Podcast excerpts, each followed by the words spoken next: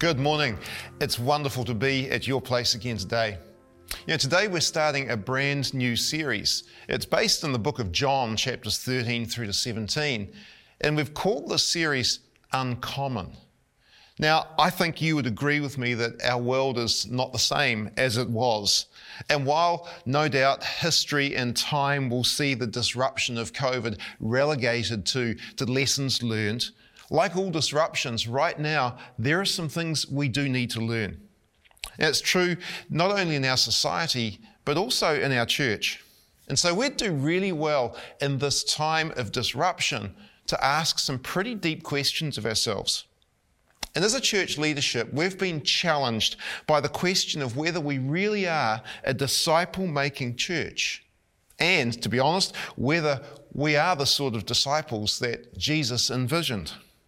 You know, to be discipled is to learn from and align yourselves to. It's to be taught and to follow someone or something.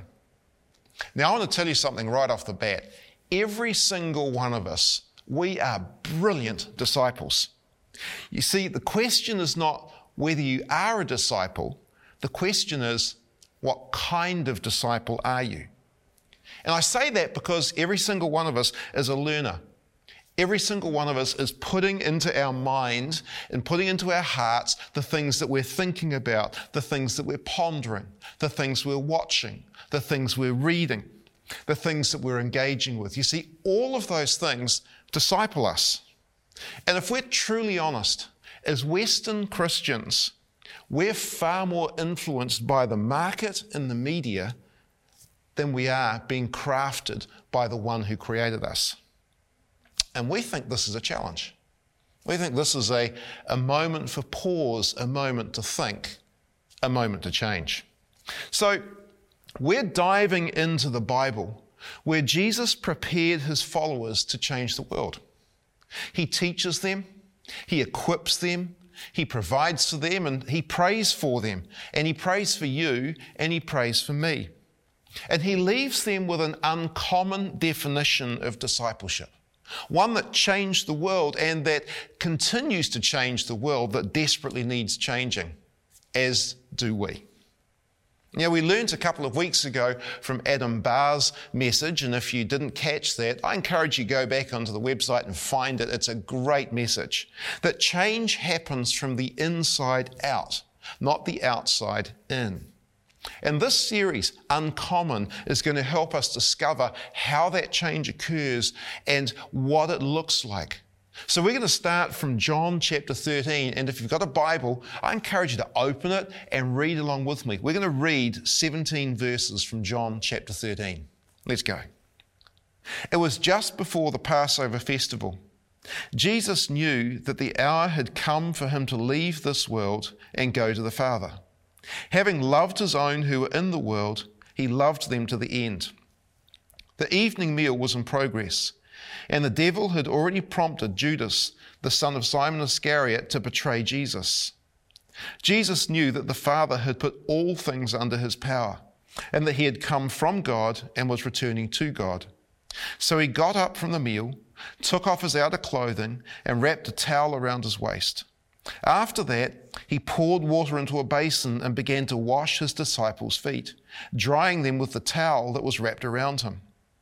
He came to Simon Peter, who said to him, Lord, are you going to wash my feet? Jesus replied, You do not realize now what I am doing, but later you will understand. No, said Peter, you shall never wash my feet. Jesus answered, Unless I wash you, you have no part with me. Then, Lord, Simon Peter replied, Not just my feet, but my hands and my head as well. Jesus answered, Those who have had a bath need only to wash their feet. Their whole body is clean. And you are clean, though not every one of you. For he knew who was going to betray him, and that was why he said, Not everyone was clean. When he had finished washing their feet, he put on his clothes and returned to his place. Do you understand what I have done for you? He asked them. You call me teacher and Lord, and rightly so, for that is what I am. Now that I, your Lord and teacher, have washed your feet, you also should wash one another's feet. I have set you an example that you should do as I have done for you. Very truly, I tell you, no servant is greater than his master, nor is a messenger greater than the one who sent him. Now that you know these things, you'll be blessed if you do them. Let's pray together. Father, as we explore this passage of Scripture this morning, I ask, Holy Spirit, that you would illuminate truth to our soul and you would find in us people who are receptive to be crafted to be a disciple that you're calling us to be. Father, I ask this in the name of Jesus Christ, our Lord and our Savior. Amen. Jesus is in those final moments before he is about to be betrayed and ultimately end up crucified on the cross buried in the grave, and then obviously rising again from the dead and ascending to heaven. This is the last moment with his disciples where he has a chance to teach them. And what's really interesting is he knew, it says at the beginning of that passage, he knew that his hour had come. Now, what's interesting about that is this this is the reason why he came. You see, he didn't come to teach, he didn't come to heal, he didn't come to be a moral example. Jesus Christ actually came to this earth to die. And if all Jesus is is a great teacher or a great leader that we can take example from, we miss the whole purpose of his life. He came as a savior to sacrifice himself in our place for our sin. And so this is his hour. This is his moment. And in this moment, it says here that having loved his own who are in the world, he loved them to the end. It literally means he loved them without limit. He poured himself out. It's like you could imagine a cup. It's he literally poured all of himself out. There was nothing left of him as he gave himself to his disciples. You know, these disciples were around a table with Jesus, and it's not a table we'd have in a, an ordinary Kiwi kitchen. It's a low table, and they would have been reclining, leaning on their left elbow, and their feet sort of going back from the table. And in front of them, there would be the food, the meal they'd be eating. And as they're sort of leaning on one elbow, they'd reach in, they'd grab their food, and they'd eat together. This was how they, they did community. This was how they gathered together. Now, there was a there was a table filled with people, and oh, there was a whole bunch of agendas on that table. You know, just around this passage, as you read through the Gospels, you find that the sons of Zebedee um, had been asking for the best seats in glory. They were wanting the prime place. There was this competitive spirit in the disciples. They were all asking each other, well, who's the greatest? Who does Jesus love the most? Who's the, who's the most important one? They were thinking of themselves. Peter was convinced that he had all the ability he needed to follow Jesus and was quite proud of that fact that he would never betray Jesus. And Judas had already checked out. And through a series of compromises, he was primed and ready to betray Jesus to the authorities. And Jesus, knowing that all things were under his power, it's interesting, isn't it, when you think of the complexity of what's around that table, that Jesus had all things under his power. I wonder what you'd do in that moment. I wonder what I'd do in that moment.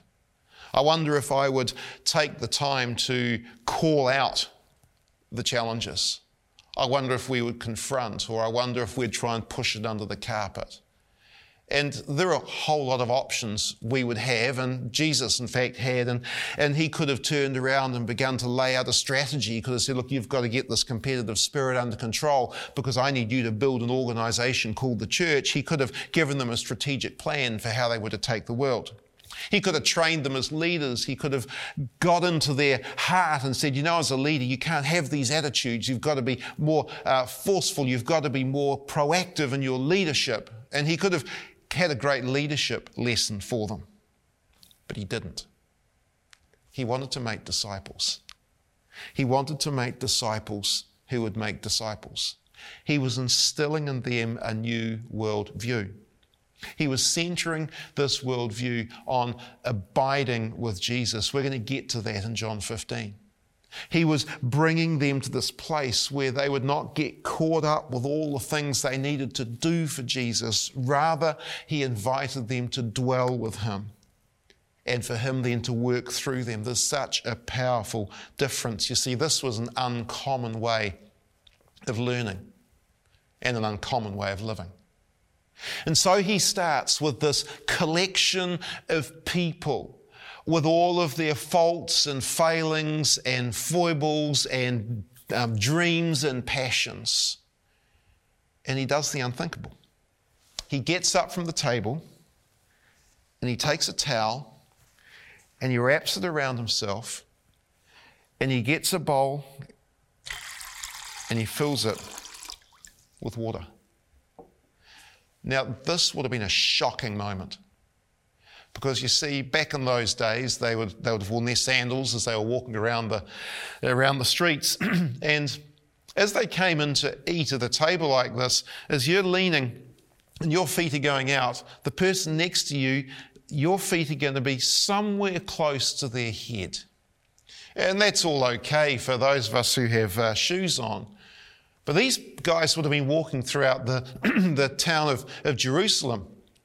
And as they did that, uh, there was all sorts of stuff that they would have collected on their feet. You never know where the dog had gone or the camel had gone or even just some rubbish, the scraps that people had thrown out onto the streets. And it's highly likely that their feet would stink with not particularly nice smell. And so, what would happen normally in the house is that a servant, while the people are reclining, a servant would take a bowl and would take a towel and would wash their feet. But no servant did it this time. We don't even know why they weren't there. And so there would have been this unspoken conversation going on because they all knew that that hadn't been done. But nobody was prepared to go and pick up a bowl and wash the other person's feet. Because if they did that, what they would be saying to everybody else around that table, I am lower than you. And remember, they've all got their visions of grandeur. Nobody wanted to be the lowest.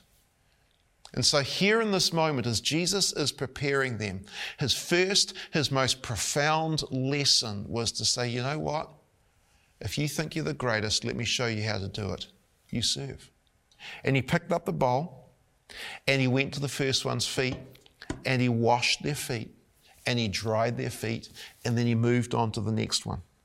And as he did that, he started to clean them.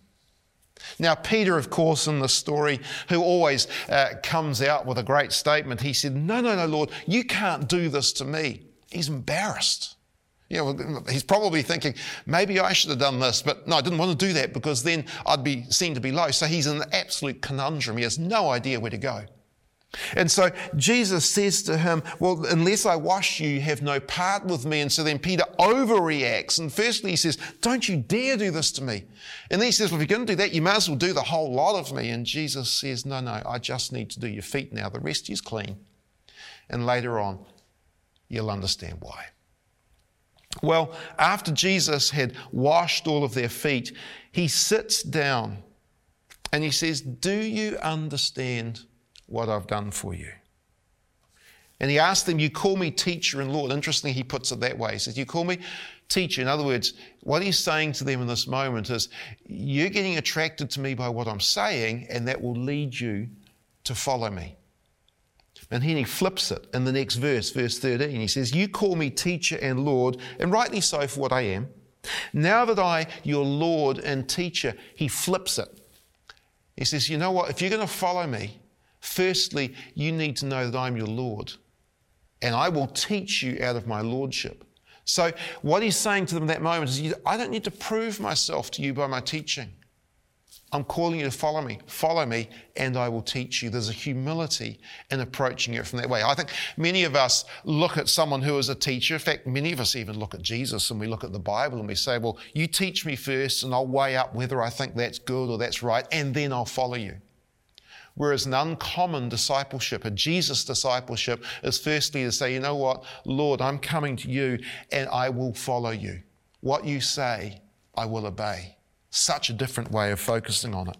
And then he says, Now that I, your Lord and teacher, have washed your feet, so you should also wash one another's feet. Now, this is where it gets interesting. Because I don't see throughout the history of Christendom this consistent movement of us getting bowls and getting towels and washing each other's feet. I mean, how many times have you been to a church service where you've walked in there and a whole group of people have washed your feet? Some of us maybe once or twice for sort of a, a special illustration. And yet, Jesus' command here right after he said, Do what I say without almost without question, he says, Now, as I've washed your feet, you should wash one another's feet. What does he mean? Well, as he said to Peter, Do you understand what I've done for you?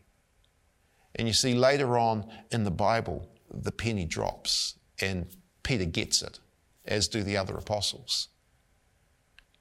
As we walk through our lives, we are, as followers of Jesus, and I'm talking right at this moment about people who have given their life to Jesus Christ. Now, if you're listening to this and you haven't, uh, this is a great moment for you to actually almost get an inside peek on what it means to be a follower of Jesus. You see, as followers of Jesus Christ, we are clean. When we surrendered our life to Christ, we appropriated His sacrifice for our sin. And all that separated us from God, Jesus took and paid for, and we received from Him a righteousness, a positional righteousness that we have in Christ. And that is wonderful. That is amazing. But here's the challenge that we continue to walk in our lives. We continue to walk through this world. And just like the dirty streets of Jerusalem, we live in a fallen world, a fallen society, where sin can get caught under our feet. You know, it, it could be uh, just a sin of a sin that we do. Maybe it's a sin of selfishness. Maybe it is just a brokenness that we have. Maybe it is a sin where, as we think about it, um, we're actually falling away from where God wants us. Maybe we're lying. Maybe it is sickness. Maybe it is defeat. Maybe it is discouragement. Yeah, I wonder what sin has kind of wrapped itself around your feet. Well, what do we do with that? Now, a few weeks ago, I went to a friend of mine, and uh, he and his wife had just bought a new home. And Sarah and I, we went there and we were wandering around. I was wandering with uh, my friend outside, and, and we were wandering around. And then we went to go back inside, and I had one of those horrible moments where I looked down at where I was walking and I realized that behind me, exactly where my feet were stepping, was dog poo. And I then looked under one of my feet, and sure enough, uh, they have a dog. Uh, I had planted my foot in a nicely, freshly formed piece of dog poo and was about to traipse it inside. Well, if that wasn't bad enough, I looked under my other foot and I'd managed to accumulate some uh, dog poo on my other foot as well. So that left me in that horrible situation. What can I do? There's no way I'm walking inside uh, to you know, ruin their nice new carpet. So I took my shoes off and I walked around outside and I left them at the front door. I thought, I don't want to embarrass them. I don't want to let them know. I'll, I'll, I'll, walk inside pretending like nothing's happened. I'll just walk around in my socks. That'll all be fine. And then when I get to go, I'll pick up my shoes again with all their dog turd on them. I'll put them in the boot of my car and I'll drive home and I'll deal with it later. I think we do this with sin. And Jesus is calling us to an uncommon community where we will wash each other's feet. I wonder what it would look like for you to walk into a situation, to walk into a community of people where they would humble themselves to wash your feet. I see this probably most profoundly, to be honest, in our marriage. And there are times when uh, I will just be having one of those bad days, quite regularly, and there's an attitude which is coming out. Maybe I'm being a bit short with Sarah. And as I do that, it's like I've got sin stuck to my feet. And just like the dog turd, it stinks and it stinks out the relationship and it just makes it not work and it's unpleasant. And who wants to be around that? And yet, Sarah will lovingly challenge me. She'll come up to me and say, Yeah, are you having a bad day? What's wrong? Here's what you're doing. And in that moment, I could do what Peter did. I could say, No, no, no, don't wash me. Don't get away from me. I don't need this. But I do really. Or I could say, Actually, I'm going to humble myself. I'm going to allow you to wash me, not by what you're saying, but by God's truth. And there's the key. You see, as we come together as community, We wash each other with the word. And this is what Paul said in Ephesians 5 that there is a washing by the word of God. You see, to, to wash something off, and you know it as well as I do. If I've got dirt on my hand, I can pick up this water and I can rub it. And after a while, it, it nearly comes off, so I get some more soap and I rub it again, then maybe a third time, rub it again. And eventually it comes off, and then I can dry myself. You know, it's true with the Word, it's true with washing of water by the Word of God. I think the vision that Jesus is creating here is for an uncommon community where there is loving, serving, washing. That people come together and they love each other so much, just as Jesus loved them. That when the, the stench of sin is, is observed, that they don't push it to one side. They don't say, well, we're not going to go there. But rather, they lovingly come around and they say, allow me to wash you with truth. And the challenges for both the washer and the washee is to humbly submit to this incredible, uncommon discipleship. You see, you and I have this constant challenge and this constant battle. We all sin. We all get things wrong. We all have attitudes we bring in. And you know what? The challenge, if we really were doing this, would be that we could either choose to be offended and to draw back, or we could choose to humble ourselves and allow our community to wash us. And you know the amazing thing, if we all did this, if we all had this desire to be washed by the word, how much better our community would smell. How much better our life group would smell. How much better our families would smell. How much better our marriages would smell. I wonder if in, in your circle, where you are now, and for those of you who are married, I wonder if there is some undealt with patterns of behaviors or sins or attitudes which are causing issues. And maybe today this is a moment for you to say, I'm going to pick up the towel and I'm going to serve and I'm going to humble myself. And the person then being washed is going to humble themselves as you come to the truth of God's word and you allow it to transform your life. Imagine that in every sphere of your life, the transformation that there would be. So, this is the beginning of our Uncommon series. And it starts with this incredible invitation to adopt a posture of serving and of washing one another with the word. And it does it with this passionate desire to see other people clean and walking in a whole way. So I wonder where you're at. I wonder if that's been something which has just resonated in your heart. And I wonder if there is someone that the Lord is prompting you right now to actually to go and talk to, to wash them with the word. And if you're someone who's not yet following Jesus, you've just had a sneak peek into what it means to follow Jesus. And you may have thought, well, I just thought it was like come to Jesus and everything is good. I want to tell you, it is an invitation to an uncommonly difficult yet incredibly freeing walk of life. Now, may God bless you this week as you apply what you're hearing in His Word. Let's pray together. Father, we thank you for your word. We thank you, Father, for the truth of your word. I pray, Father, we as followers of Jesus would know what it is to humbly serve one another and to wash one another's feet. So, Lord, as we turn our attention from here into our week and into the daily uh, duties of life, I pray, Father, that your truth would transform us. I ask this in Jesus' name. Amen.